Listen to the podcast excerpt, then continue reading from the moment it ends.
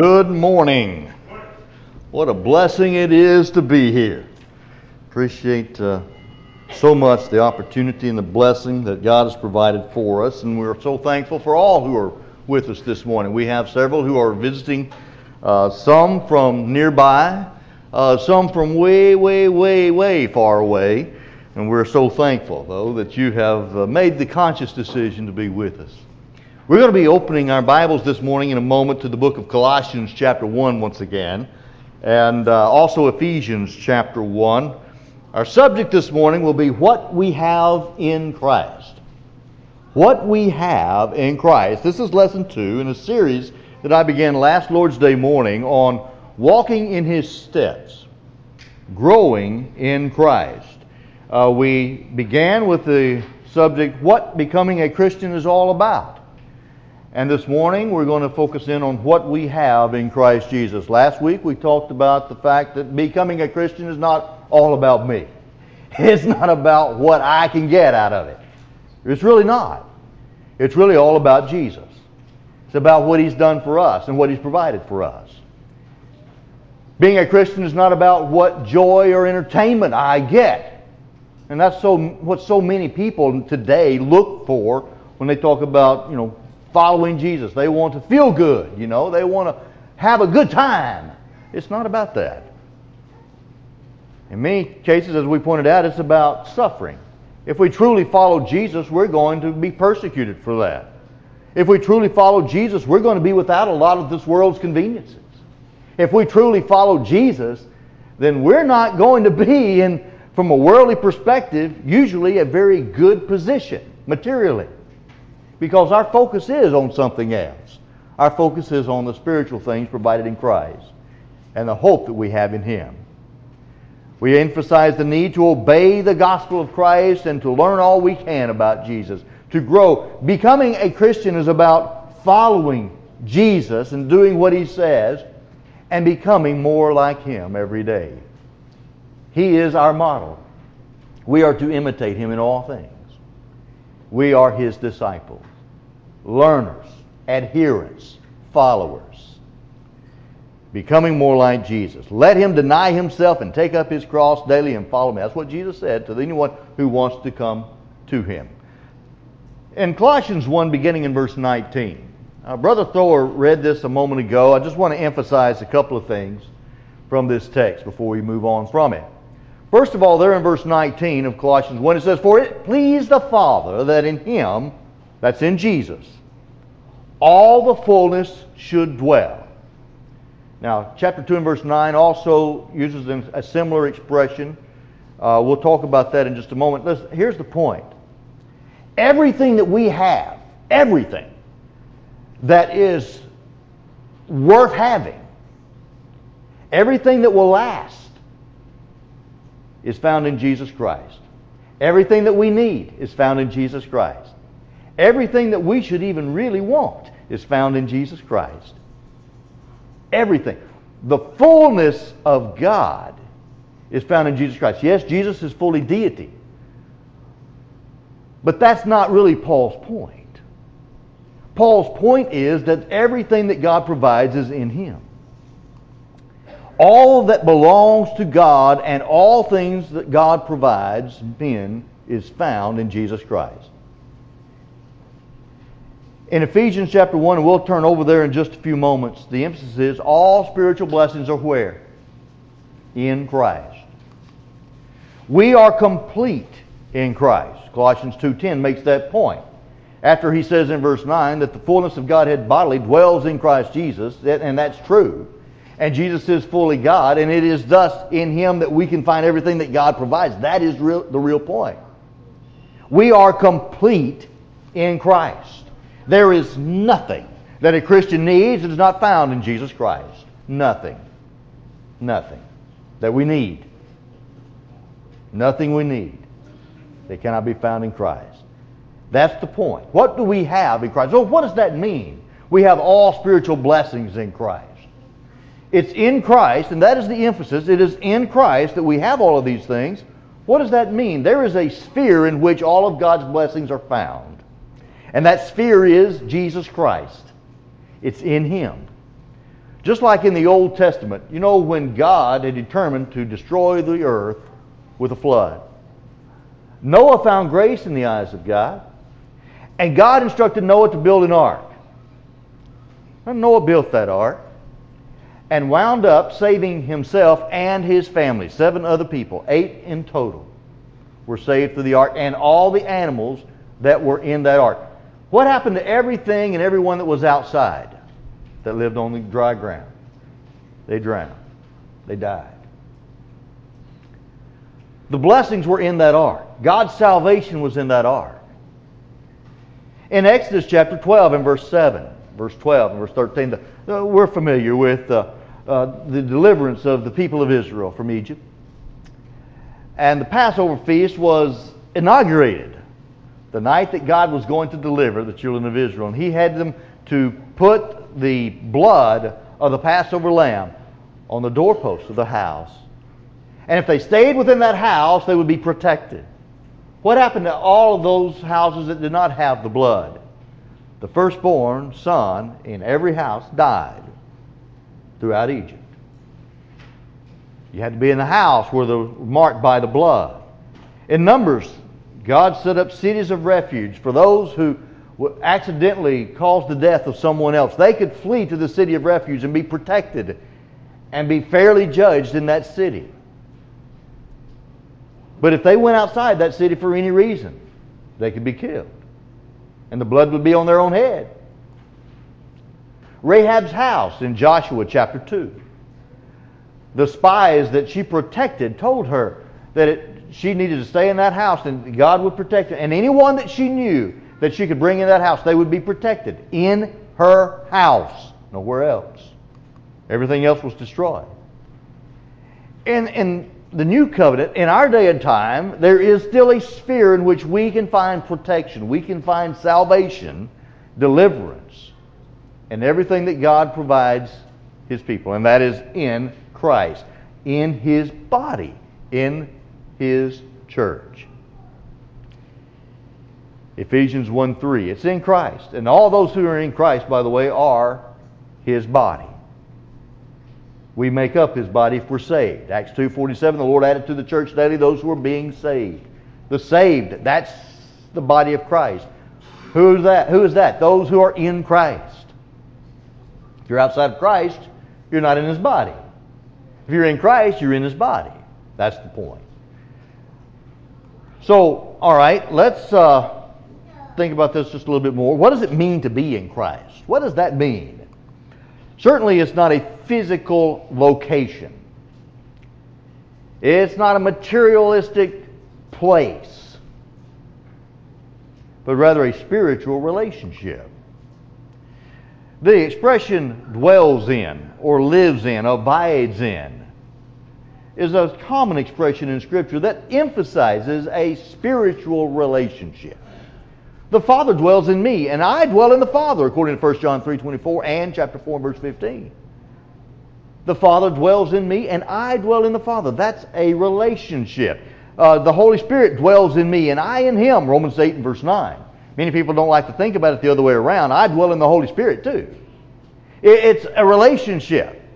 It's not that I'm incarnate with the Holy Spirit. I, I, the Holy Spirit is not, a, not literally dwelling in my fleshly body in a literal sense, except that He's influencing me and He's guiding me through what He's revealed to me. And thus that relationship is established and it's a strong relationship. Jesus dwells in me and I in Christ. John 15, 2 through 5. Jesus said, If you abide in my word, you abide in me. Romans 8, verses 1 and 2 there is no condemnation to those who are in Christ Jesus. Thus, a close, harmonious spiritual relationship in which we receive His blessings and is, is sustained as we follow Him. That, that's the idea of being in Christ. It's a close, harmonious spiritual relationship. All spiritual blessings are in this relationship. All spiritual blessings are in this relationship. In Ephesians chapter 1, beginning in verse 3, Paul says, Blessed be the God and Father of our Lord Jesus Christ, who has blessed us with every spiritual blessing in the heavenly places in Christ.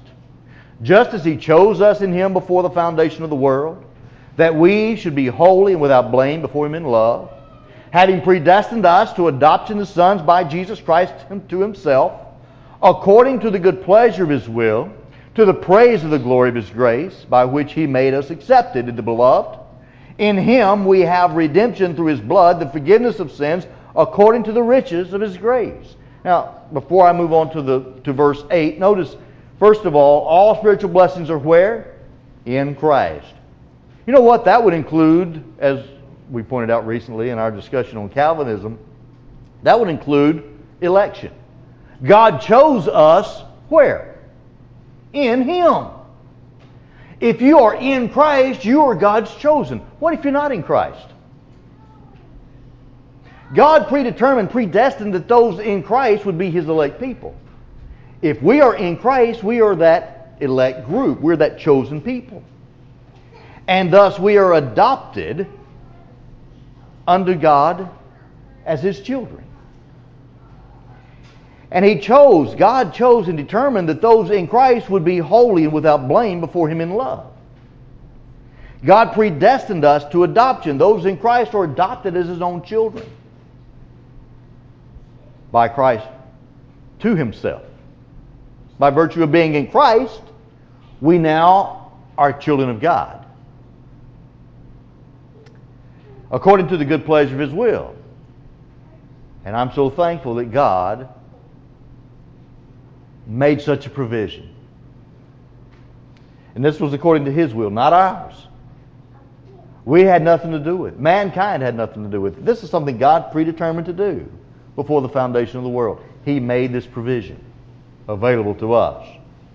And this is to the praise and the glory of His grace, His unmerited favor by which He made us accepted he made us accepted in the beloved. Outside of the beloved, we're not accepted.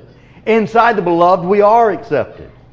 In Him, we have redemption through His blood. We are bought back from the bondage of sin and from control of Satan.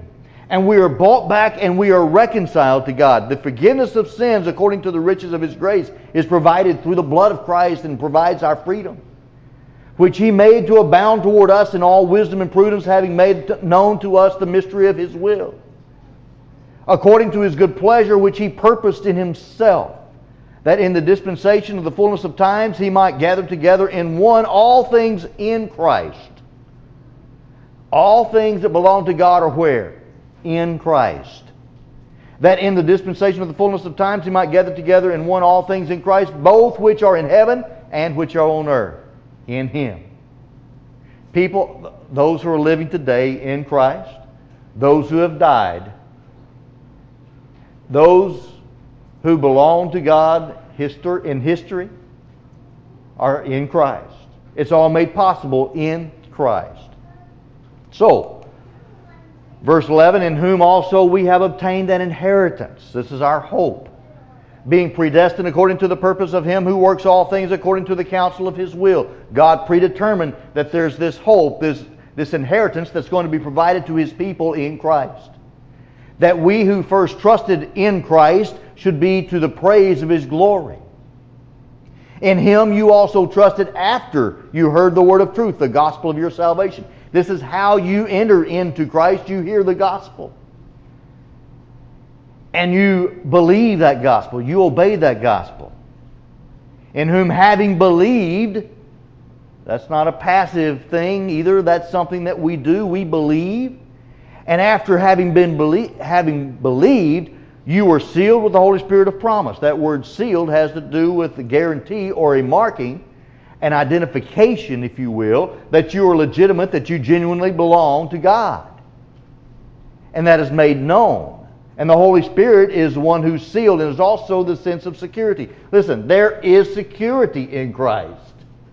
But it's in Christ, it's not outside of Christ. Who is the guarantee of our inheritance until the redemption of the purchased possession. And of course, the guarantee is also emphasized, and Paul makes this point in Romans chapter 8, then the resurrection of Jesus Christ.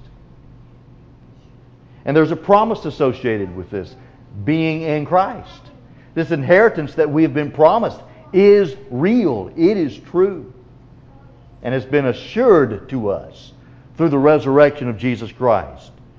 Until the redemption of the purchased possession, that is the time in which it becomes reality, to the praise of His glory. And just kind of boiling all of that down, inside of Christ we have all spiritual blessings. We are chosen, we're children of God, we're accepted, we're redeemed, we're forgiven, we have this heavenly inheritance. All these things are in Christ. What's outside of Christ? None of those things. No spiritual blessings are outside of Christ. Includes election. No spiritual blessings are outside of Christ. You're not a child of God if you're not in Christ. You're not accepted by God if you're not in Christ. You're not accepted by God. You're not redeemed. Not forgiven. You don't have any hope. Paul mentions this over in Ephesians chapter 2, doesn't he? Before those Ephesians had become children of God by faith in Christ Jesus, before they believed, the Apostle Paul makes this point in Ephesians chapter 2, beginning in verse 12. He says that in that time you were without Christ, being aliens from the commonwealth of Israel and strangers from the covenant of promise, having no hope and without God in the world. My friend, if you're not in Christ this morning, that's your condition. But if you're in Christ, you have all these blessings. Now, how do you get from one sphere into the other? The sphere of the world, the sphere outside of Christ, how do you get from that sphere into Christ? Well, according to the scripture, you're baptized into Christ. Romans 6 and verse 3 For as many of you has been, have, have been baptized into Christ have been baptized into his death. Galatians 3:26 For ye are all children of God by faith in Christ Jesus. Verse 27 For as many of you as have been baptized into Christ hath put on Christ. So we'll talk about that a little bit more here in just a moment. Uh, focusing in more on the blessings that we have in Christ. Again, all spiritual blessings are in Christ. If you're not in Christ, you don't have these. But one of the things that's mentioned, and it's certainly implied throughout Scripture, is that we have salvation in Christ. And we hear the so-called Christian world all the time talk about being saved. Are you saved? You know. And in fact, uh, just this past week on Facebook, there, on one of the groups that I'm a member of, somebody asked the question, well, what must I do to be saved? You would be surprised at all the different answers. Well, maybe you wouldn't be so surprised. Some said just pray, ask Jesus to come into your heart. Some said just, you know, um, believe that Jesus is, is the Christ, the Son of God, and that's it. That's all you got to do. Just believe. And others said you, you have to repent and confess your sins and believe that God has forgiven you of your sins.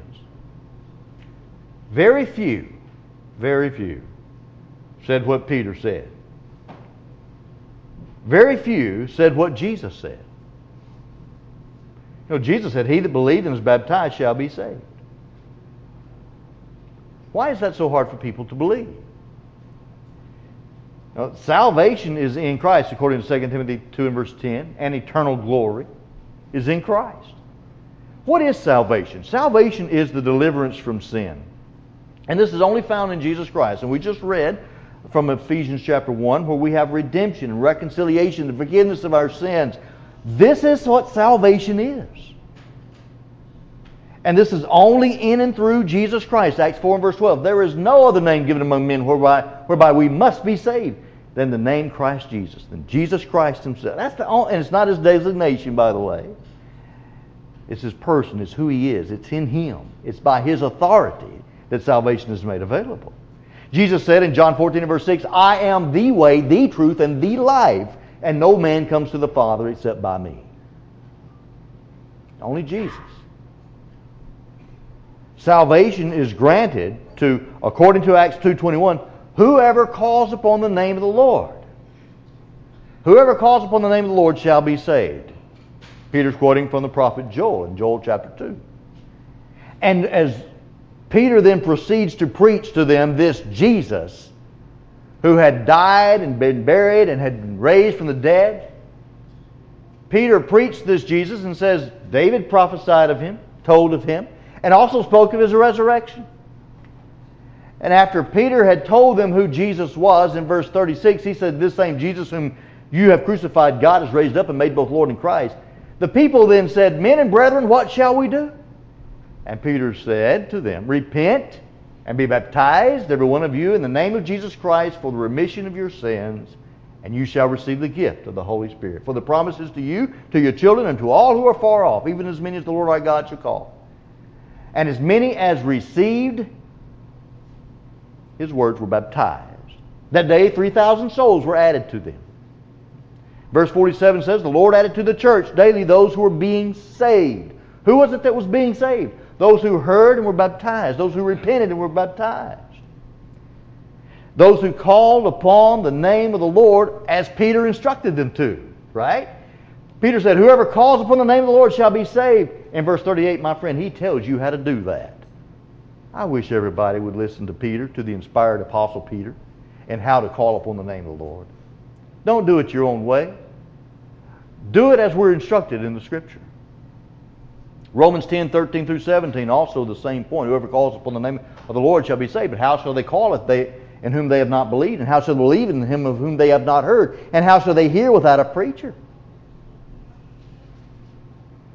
And of course, then he flips it around and he emphasizes, have they not all believed? No, they haven't, because they have not obeyed the gospel. Salvation comes by hearing, believing, and obeying the gospel of Jesus Christ. There's no other way. But salvation, okay, salvation is a blessing we have in Christ Jesus. Reconciliation, the concept is that when we are outside of Christ, we are alienated. We are enemies of God. But being reconciled in Christ, we are put back together with God. There is now peace made between us and God. We are now at peace with God. The relationship has been reestablished between us and God that was broken because of our sin. Isaiah 59, verses 1 and 2 the concept of redemption and forgiveness. Redemption means we have been bought back. We have been bought back. We have been freed from sin. We have been made free from the bondage of sin. As Jesus talks about in John the 8th chapter, those who commit sin are slaves to sin. We're in bondage to our sin, but through the redemption that is found in Christ Jesus, we're made free from that bondage. When we receive the forgiveness by Jesus' blood, we are redeemed. We again belong to God, not to Satan. We change spheres. We're no longer in Satan's camp, we're now in God's camp.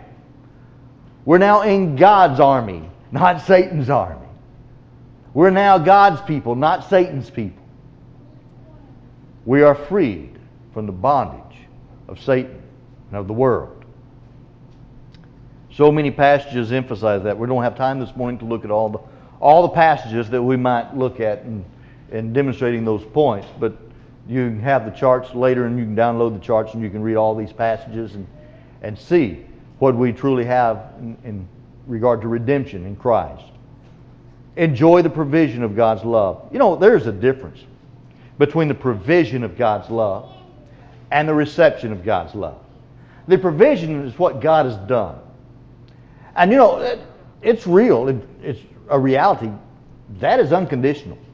The provision is unconditional in that it was provided for who? Everybody. Titus 2 and verse 11. The grace of God that brings salvation has appeared to all men. Right? The provision of God's love is, is, is given to everybody. The provision of His grace is there for everyone. But we must receive it by faith. We must receive it through faith. We must receive it with the kind of faith that it's accepted by God. Not just what we call it, as we were talking about in Bible class this morning. A faith like Abraham's faith in, in Romans chapter 4. What kind of faith did Abraham have? Well, that's the kind of faith that saves you. And if we walk in the steps of the faith of our father Abraham, Romans chapter 4 and verse 12, we too will be blessed like Abraham was blessed. But we must receive these provi- this provision by faith. But the provision is God's love, and we, we understand that love is extended to everybody, Romans 5 and verse 8. We understand that God's mercy is extended to everybody, but it's not received by everybody. In fact, it's not received by most. Will we receive the provision that God has made of His love, of His grace? Well, we do if we are in Christ. That's where His love is found and enjoyed and experienced. That's where His grace is experienced, not outside of Christ. We are free from condemnation, Romans 8 and verse 1. There is no condemnation to those who are in Christ, who walk according to the Spirit, not according to the flesh, but those who walk according to the law of the Spirit. There is no condemnation for us if we're in Christ and walking according to the Spirit. There is no condemnation to those who stand fast and hold on. And In fact, Galatians chapter 5, Paul encourages the brethren there to stand fast in the liberty by which Christ has made you free. You stay there. Don't move. Hold to what you have. Because you're free from condemnation. We have eternal life. Salvation, the ultimate salvation, the reception of our eternal glory. All this is found only in Christ. Outside of Christ, none of these blessings exist. You know, if we are in Christ, the Bible talks about us as, as who, you know, what we have, the blessings. But it also speaks of us as being a particular kind of person in Christ, or we are in a, cur- a certain condition in Christ. For example, in 2 Corinthians 5 and verse 17, we are a new creation in Christ Jesus. Outside of Christ, you're still old and dead. In Christ, you have been recreated, if you will, a new creation. In 1 Peter chapter 2 and verse 9, Peter talks about us, if we're in Christ, being chosen, a chosen race, royal priest, a holy nation, God's possession, God's special people. In Christ. This is who we are. In Christ, we are the righteousness of God in Christ. In 2 Corinthians 5 and verse 21. In Galatians 3 and verse 26, we are the children of God by faith in Christ Jesus. For as many of you as have been baptized into Christ have put on Christ. In 1 Corinthians 1 and verse 2, we are sanctified, as Paul's writing to the church in Corinth. Sanctified. Sanctified saints. yeah, you don't have to die and have done a lot of miracles and stuff in your life to eventually be voted on as being a saint as it is in the Catholic Church. No. If you're following Jesus Christ, if you're in Jesus Christ, you are a saint. You are a holy one. You have been made holy by the blood of Christ, is the idea. In Ephesians chapter 2 and verse 5, we are alive, raised up with Him, and raised from the dead. We were spiritually dead. Now we are raised. We are spiritually alive in Christ. Ephesians 5 and verse 8, we are children of light. Therefore, we are to walk as children of light. In Colossians 1 and verse 22, we are holy and blameless in Him. In Romans 3 and verse 24, we are justified. We are redeemed. We are God's redeemed people. We are God's justified people. Well, that's what we are in Christ. And all the things that we have in Christ. Are you in Christ? Are we actually in Christ? Is that relationship real? You know, we hear all the time, you know, the need to re- hear, re- believe, repent, confess, and be baptized for the remission of our sins. And we've heard the plan of salvation. Most of us have all of our life. We know the steps. Many of us can repeat the steps. We can repeat the passages that teach these things. But as we talked about last week, you know, these are not just things on a, on a list that you just check off. Okay, I did that, I did that, I did that. The, the idea is uh, there are continuing and abiding effects and results of these things when, when actually experienced. When we truly hear, that means that we receive the things of God. We hear the truth, we receive it, we, we accept it, we believe it in our heart. It becomes a part of us. The seed is planted in our hearts and it grows and the seed bears fruit in our life. When we believe, it's not just a mental consent or mental assent. It is, it is trust and conviction to the point that whatever the one in whom we believe, in this case Jesus Christ, whatever he says, that's it. That's the truth. That is the, what I, that's what I must do. You know, people say, well, all you got to do is believe that Jesus is the Christ, the Son of God, and he died and he raised. You must believe that, no question. But if you truly believe it, listen, when Jesus says, He that believes and is baptized shall be saved, you're not going to argue with him, are you? You'll say, Yes, Lord. Yes, Lord. Luke 6 46. Why call you me Lord, Lord, and do not the things that I say? If we truly believe, we're not going to hesitate to do what the Lord says. And all the examples of salvific faith found in Hebrews chapter 11, all these great Hall of Famers of faith, they all, by faith, did something. By faith, Abel sacrificed. By faith, Enoch walked with God. By faith, Noah built the ark. By faith, Abraham. All of these individuals did what God instructed them to do, as God instructed them to do it. That's real faith, my friend. It's impossible to please Him without faith, for whosoever comes to God must believe that He is, conviction, and as a rewarder, trust of those who diligently seek Him. All right? So, repent.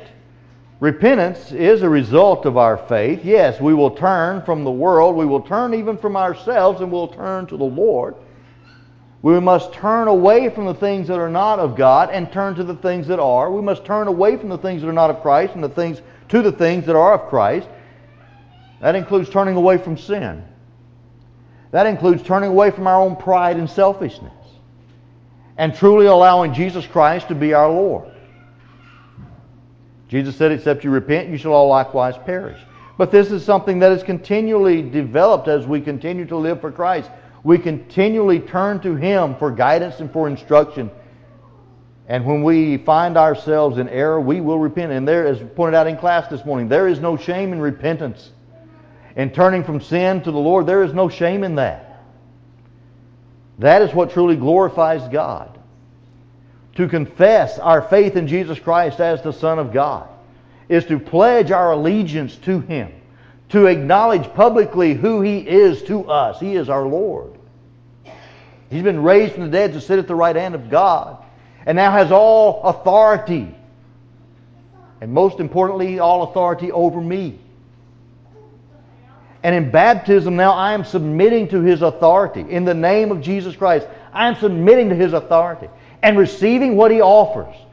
And that's exactly what Peter meant in Acts chapter 10 and verse 42, where he told Cornelius that remission of sins will be given to those who believe through his name.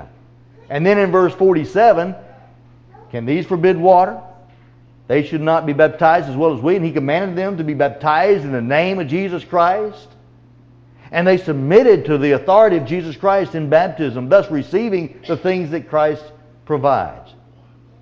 We are cleansed and we are united to Christ in baptism. Then we are to be faithful. We are to abide in Christ. And going back to this idea or concept of baptism, being baptized into Christ, I want you to notice what a few passages say. Colossians chapter 2 and verse 11 says, In Him, in Him, you are, you are also circumcised with the circumcision made without hands by putting off the body of the sins of the flesh by the circumcision of Christ. Now, what is the circumcision of Christ? I mean, say, well, baptism is the circumcision of Christ. No, baptism is not the circumcision of Christ. Baptism is the act in which the circumcision of Christ takes place. That's true. When we are baptized in Christ, we have our sins cut away. Notice, buried with him in baptism, in which you also were raised with him through faith in the working of God, who raised him from the dead, and you being dead in your trespasses and the uncircumcision of your flesh, he has made alive together with him, having forgiven you all trespasses. The circumcision of Christ is the divine act of forgiving us of our sins when we're baptized into Christ. When we're baptized into Christ, we are united with Christ and we are raised with Christ. Notice also in Galatians chapter 3, already mentioned this passage, verse 26, for you are all sons of God through faith in Christ Jesus. In Christ Jesus, you're a child of God. And this was accomplished by faith. Yes, absolutely. For as many of you as have been baptized into Christ have put on Christ. Let me ask you a question. Does being a son of God through faith in Christ Jesus include baptism? Absolutely it does. For as many of you as have been baptized into Christ have put on Christ. How did they become children of God by faith? By being baptized into Christ. What about those who have not been baptized into Christ?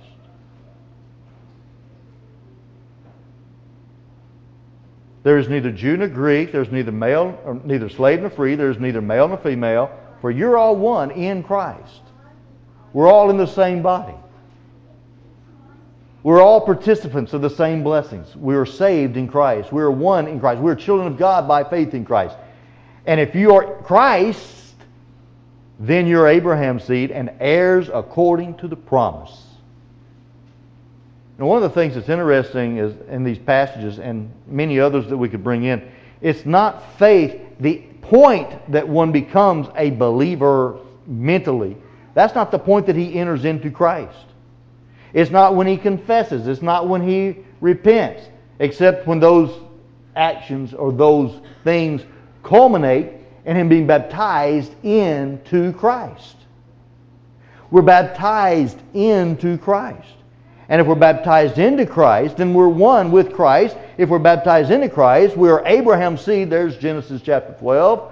Through his seed, all nations of the earth shall be blessed. We're heirs according to the promise. Romans 6 and verse 3 Or do you not know that as many of us as were baptized into Christ Jesus were baptized into his death? When do we come in contact with the death of Christ, with the blood of Christ? Blood is in Christ. Therefore, we were buried with him through baptism into death, just as Christ was raised from the dead by the glory of the Father, even so we also should walk in newness of life. When does our new life begin? Are you in Christ? where all spiritual blessings are? Are you abiding in Christ? Listen, it's not enough just to be in Christ. We must abide in Him. We must remain in Him. We can leave Him if we so desire. Now, I don't know why anyone would, but we can. And people have. But in John the 15th chapter, verses 1 through 10, Jesus emphasizes the need to abide in Him, abide in His Word. If we abide in His Word, then we abide in Him. How do we know that we are abiding in Christ? Well, 1 John 2 and verses 3 through 6 says that we abide in Him as we keep His commandments. If anyone says that he abides in Christ and does not keep His commandments, is what? It's a liar. Also, John emphasizes that if we are truly abiding in Him, we will walk as He walked. We follow Him. We keep his commandments. Colossians 2 and verse 6, we must walk in him rooted and built up in him. We must grow stronger in him. One of the whole purpose for the series of lessons we're studying on Sunday morning, Bible class, and then through the series of lessons here and on Sunday morning, the important the emphasis is the importance of being built up in Christ, to be strengthened spiritually. We become stronger in Christ so we can bear fruit. We must bear fruit, or we will be cut off. John 15. In Colossians 1 verse 23, we must continue in the faith, grounded and steadfast, and not move away from the hope of the gospel. Remember when we first started in John, in John, in Colossians chapter 1, beginning in verse 19. The fullness of Christ, of God dwells in Christ Jesus. And that's what we have in Christ. We have everything that God provides us. But then he emphasizes in verse 23 if we continue in the faith. What if we don't continue in the faith? What we have in Christ, my friend, is every spiritual blessing. We have God's love and God's grace. We are recipients of that. We are participants in that. We experience His love and His grace. Those outside of Christ, now they can access it, but they don't experience it. If we are in Christ Jesus, not only do we have God's love and His grace, we are adopted as children. We are accepted in Christ. Not only that, we also have salvation and forgiveness of our sins. Salvation from our sins and forgiveness of our sins. We are redeemed, made free from our sins. We are at peace with God. And we have the security that comes by being in Christ and abiding in Him. And we have eternal life. It's in promise for us. But one day we will be with Him forever and ever if we are in Him. In the book of Revelation, chapter 14 and verse 13, it says, Then I heard a voice from heaven saying to me, Write, blessed are the dead who die in the Lord from now on. Yes, says the Spirit, that they may rest from their labors and their works follow them. Are you in the Lord? Are you in Christ? Are you abiding in Christ? If not, you can be in the Lord today. And if you're not abiding in Christ, you need to repent and confess and get back to being faithful to the Lord, reestablish that relationship that you've broken by your sin through the forgiveness that Christ offers. If we confess our sins, He's faithful and just to forgive us our sins. Are you walking in the steps of Christ today? My friend, you can be. Why in the world would anyone who is in Christ want out? What does the world have that Christ, that's worth giving up what we have in Christ? What does the world have? Just remember this that whatever's in the world, whatever that may be, it's only temporary. One day it's going to come to an end, and you will lose it. I promise you, you will lose it. And for eternity, you will be regretting your choice to choose the world over Christ. The things that Christ has is eternal. Which one will you choose? If we can help you in any way, please come as we stand while we sing.